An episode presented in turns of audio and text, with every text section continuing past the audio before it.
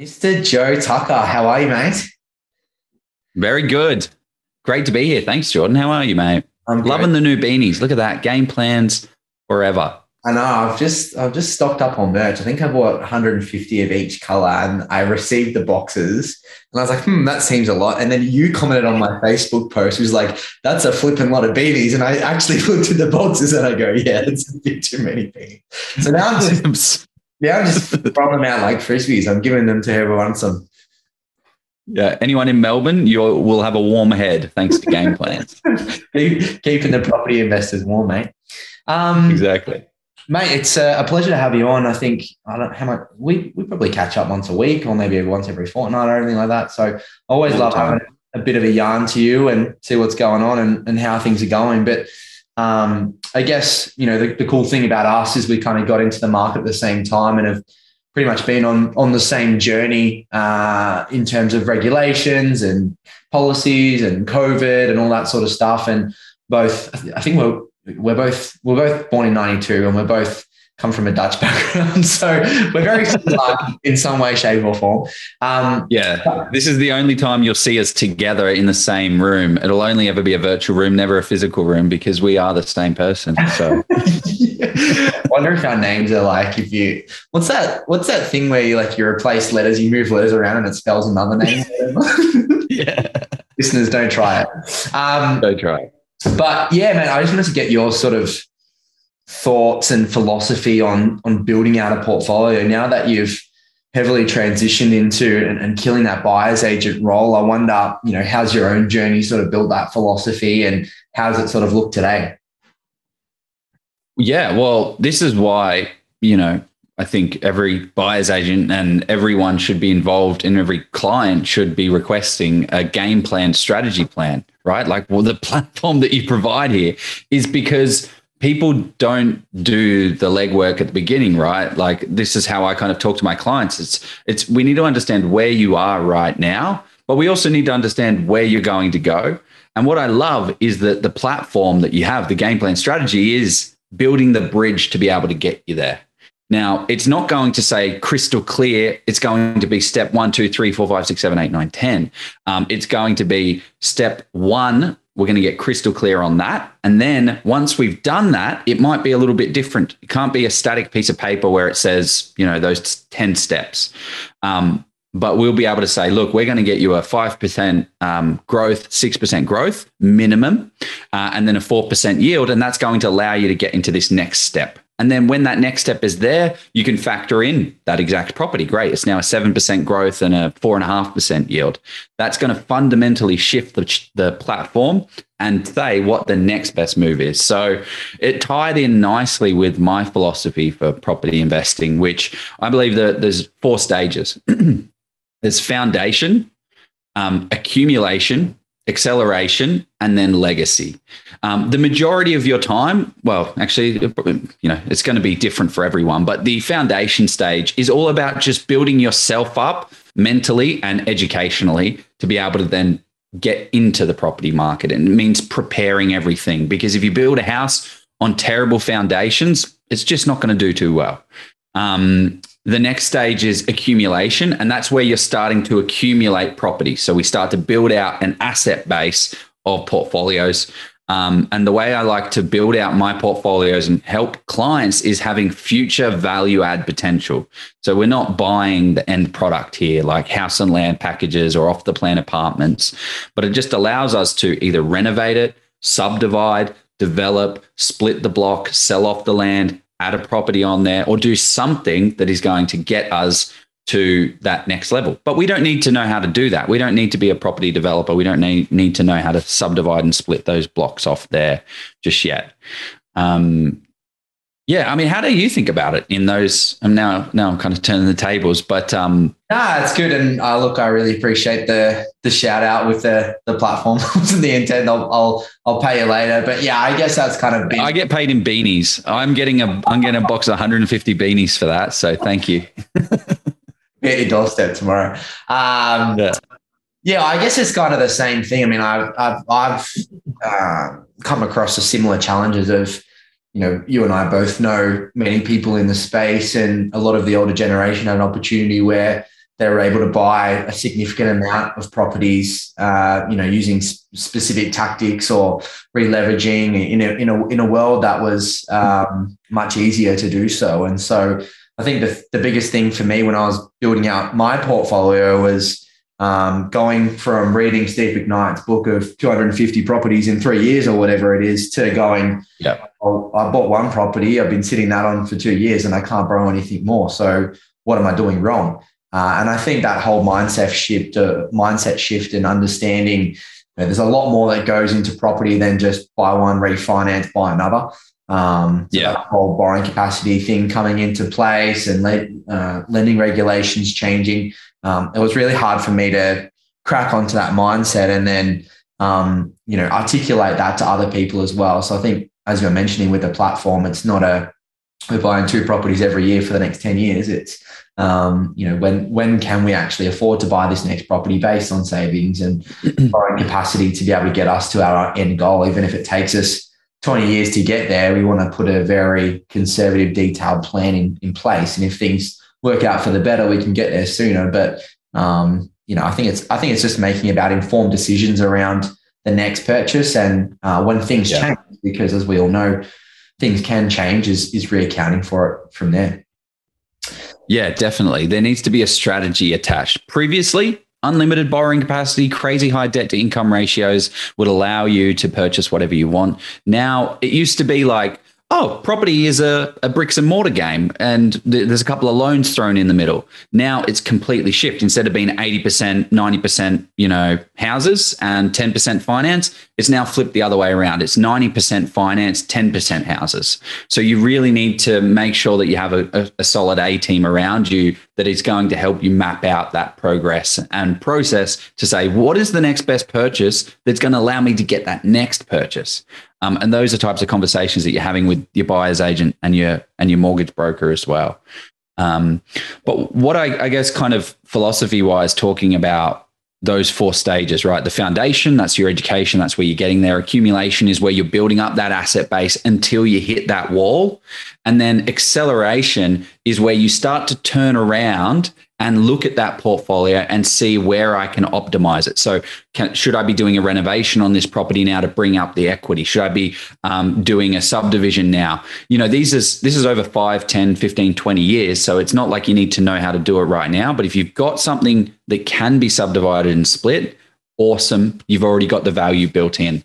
And then the goal is trying to buy that property under market value so you're not spending a lot of money and paying for the benefit of having a splitter block um, and not doing that. Um, holding, having a ma- major high uh, holding cost, and then the legacy part is how do I pass this on, um, and uh, as a part of acceleration is then how do I cash flow this thing? How do I turn this uh, well, actually, that's probably the best way to, to kind of talk about it. Is really there's there's two resources that in property investing there is just two resources. There is borrowing power, and then there is cash or equity.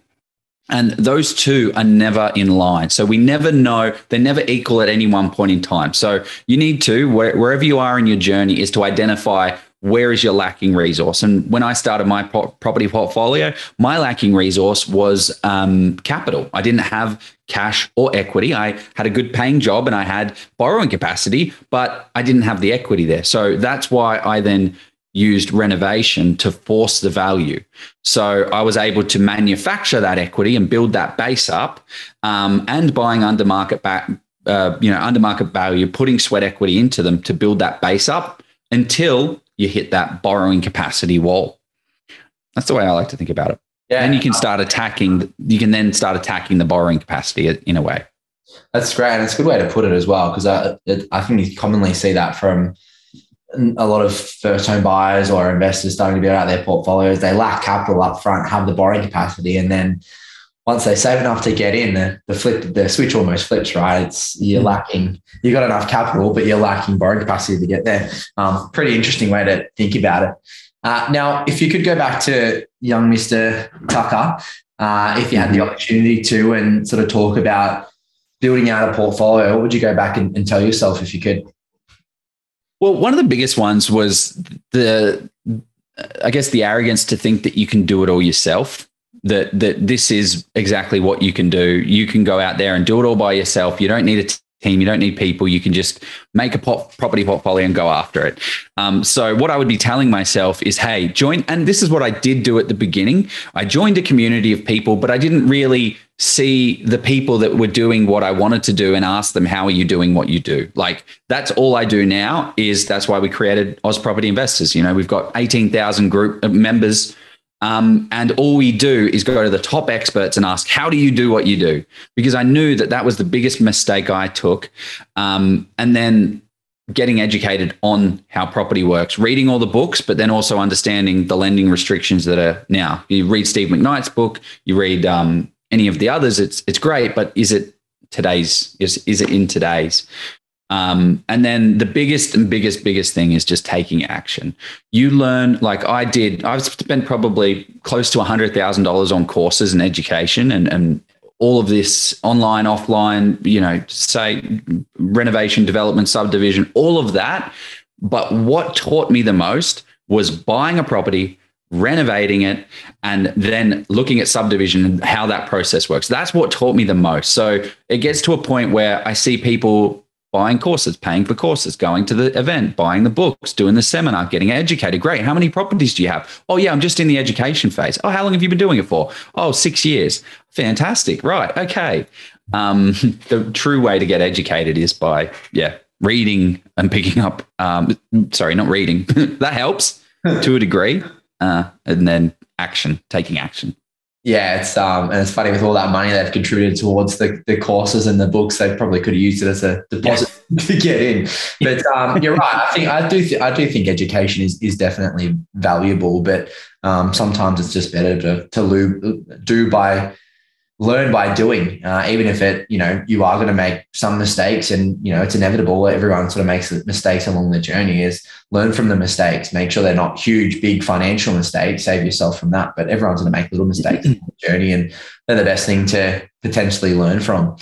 Um, mm and you, yeah, I love what you guys do at Ozprop. I think it's a, a great thing. And I think that the most interesting, I mean, and it's kind of what I did earlier on too with, um, you know, an earlier podcast that I did is just talk to everyone about how they did it. The funny thing is, is there's no one answer. Like no one's got, yeah, they're not all saying exactly the same thing of exactly how to do it. Everyone's story is yeah. unique and it was at a different time and they had different techniques and they used different strategies. And so, um, you know, I think, you know, a part of all of what you were just saying is no one's going to give you the specific answer that's going to work and um, make you a millionaire overnight. You got to go your own journey, learn your own way through, and learn what works for you, what makes you comfortable.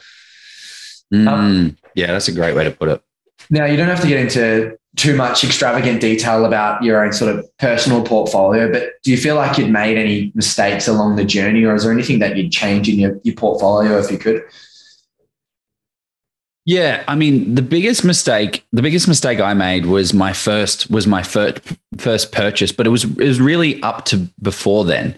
Um, what I did is I handed over the keys of my financial future to a buyer's agent, expecting somebody else to care about my money as much as I did. That was the biggest mistake I ever made. Was thinking that this person is they got all the flashy marketing. They're the best, you know, best buyers agent in Sydney. They've they you know do all this crap. Um, they looked good on on the the internet, and they got all these you know whatever. They're on the media. They're on the news. There's ads everywhere. Um, but it turns out it was just all nonsense. But the biggest learning that I took away from that is I expected I didn't want to do the education. I didn't want to. I did the education. Don't get me wrong. I did pass the education. I jumped right in, like I said. But I, you need, if you're going to do this journey, no one cares about your money as much as you. So you are the person in the driver's seat. I let the buyer's agent drive. I gave them 100% full control. But when you're creating a team of people, you are always in the driver's seat of your financial future. And um, you've got your buyer's agent in your left hand side guiding you. You've got your mortgage broker in the back, you've got your accountant in the back, and you've got your conveyancer there sitting all riding shotgun. But if you expect anyone to care about your money as much as you, you're in you're in for a bit of a surprise. Um, so really, it was a it was a dud of a property. Like the the the the area was shocking. Um, the property was needed a renovation. I thought it was going to be ten thousand dollars. I ended up spending thirty thousand dollars. after the renovation, it was, you know, the, it was worth less, the same as or less than what I purchased it for after 30 grand. Um, and the main lesson there was, well, two lessons were that, uh, that you, you shouldn't hand over your keys, but also don't necessarily buy the cheapest property um, because I bought it was two hundred eighty thousand. It was one of the cheapest properties that I could buy because I thought I'd dip my toe into property investing, right? But it, if I bought anywhere else at like four hundred thousand dollars, it would now be worth 750 800 900000 dollars but because it's worth 280000 dollars it's probably worth 350 scraping on 400 now when we've just gone through the biggest boom in history um, so yeah, that's how I. That's one of the biggest mistakes. Those are the two biggest mistakes I made. Um, I'd say. Yeah, yeah. Well, it's, it's, a good story, and it's a good way to put it as well, because everyone's got their individual role, and solely by themselves, they'll do a good job on their individual role. But yeah, ultimately, you're the one who's, who's driving the car, and got to keep everyone accountable. So um, I think it's a, a great experience to share because sometimes a lot of people do come into that. Well, if I'm using a buyer's agent, um, I'll wipe my hands clean and they can do everything, which a good buyer's agent should be able to take care of most of the work for you. But ultimately, yeah, at the end of the day, you're in, you're in control of the final decision. Yeah, yeah, absolutely. And I think it's just it's it's just a mental responsibility switch that I needed to take. And it was only that that switch was forced on me when I was walking up the dilapidated steps that I had to spend 15 grand on.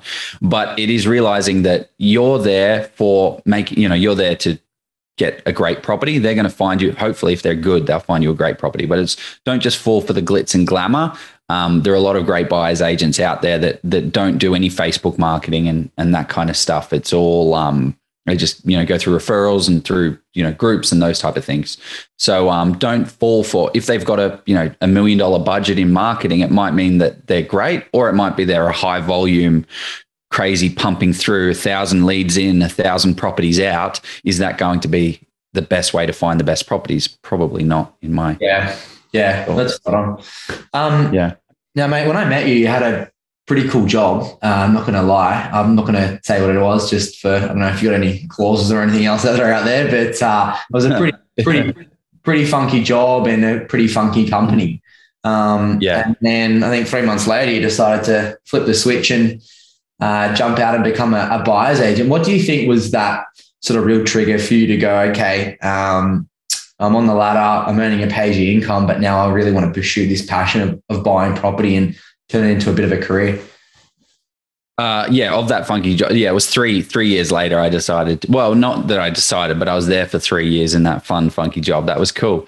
Um, so I was the head of sales for Australia's largest legal technology startup. So I won't name the name because I don't know if I'm allowed to. But you could probably find it out pretty quickly. Um, but no, this has all been a part of a part of my investing journey. Um, so this was deliberately. This is a deliberate focus of getting and starting this business. Back in 2015, I actually got my real estate license. Um, I, I, wanted to be a real estate agent. I wanted to invest in property. Um, I went over to the UK and I met my wife's um, uncle, and he was a property investor. He had 18 properties in the UK. He just managed all of them himself, and that was what he did all day. Um, didn't really do it all day because every second week they'd be going off on holiday living the dream. So I'm like, hey, what? So I just asked him all the questions and got super excited. So I'm like, cool, I'm going to come back to Australia. I'm going to become a real estate agent because real estate agents, they hold the investing keys. They own the keys to the house. Um, and then turns out that property, uh, property agents, you know, real estate agents have no idea about property investing. They know houses, but they don't know about property investing. So, um, I realized that they only have a small salary, right? They get $60,000 a year, something like that. Then they get big commission. So it means that you can't actually borrow to buy property. Um, so I completely kind of shifted that around to okay, well, I need to maximize borrowing capacity. I need to get a lot of bar- borrowing capacity. So I went into tech sales um, and fell down that path and, and built up to yeah head of sales of largest legal tech company. What then happened was, as I was building out my portfolio, um, I started to max out my borrowing capacity, exactly like what you were saying, exactly like what we're saying this day and age. Um, so if I wanted to continue, I would optimize my loan. So I would speak to an investment savvy mortgage broker, and um, we've got a we've got a lot of them in the group. They can help you identify where you need to go, how you're going to get there, and all that fun stuff, and structuring the mortgages so that you do this one, this one, this one with a third tier, second tier. But eventually, you will get tapped out. So the only way that you can continue to buy property after a certain amount of money is one, make more money. So get a better job, get a better salary, uh, and that will increase your borrowing capacity. And then two is um, uh, start a business, own and own a business that generates a large amount of income, so you can then re-leverage through the business to be able to purchase property. So, as a part of this, we created Oz Property Investors about two and a bit years ago.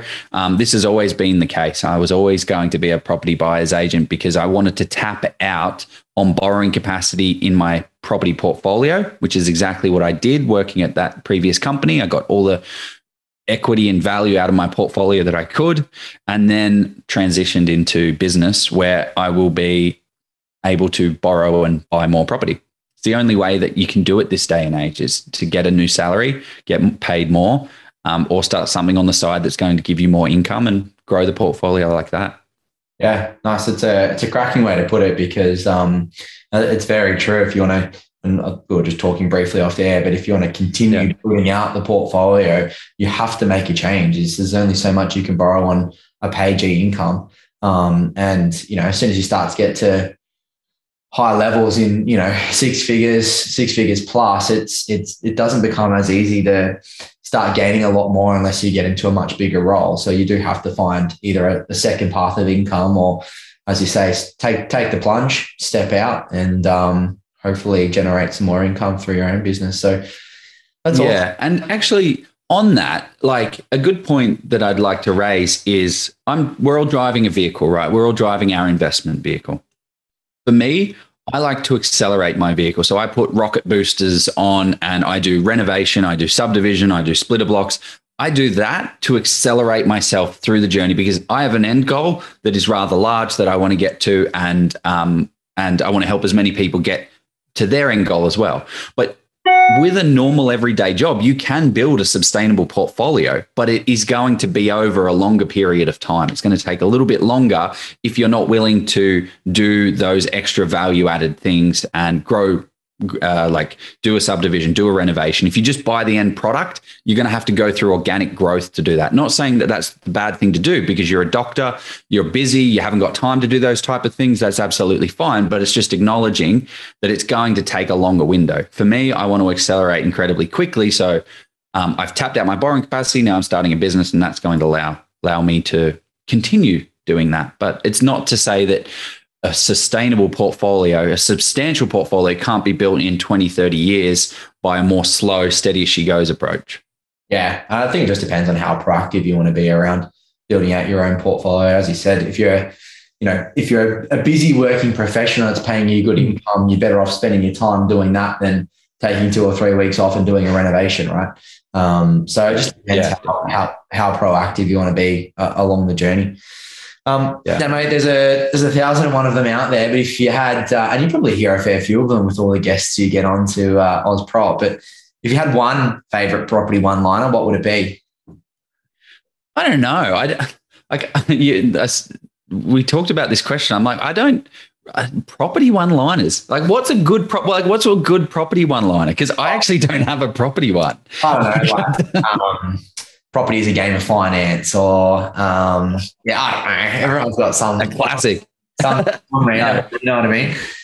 My my one is just a little bit of a different attitude around money. Um, like I I grew up in a very uh, like a, just a normal normal household, but we didn't have much money at all. Um, it didn't feel like that when we were growing up, which was really nice. Mum did a lot of effort and made that great. Um, but people that say money doesn't matter and money isn't important are just kidding themselves. So uh, the quote that I like is money doesn't solve all your problems, but it does solve your money problems.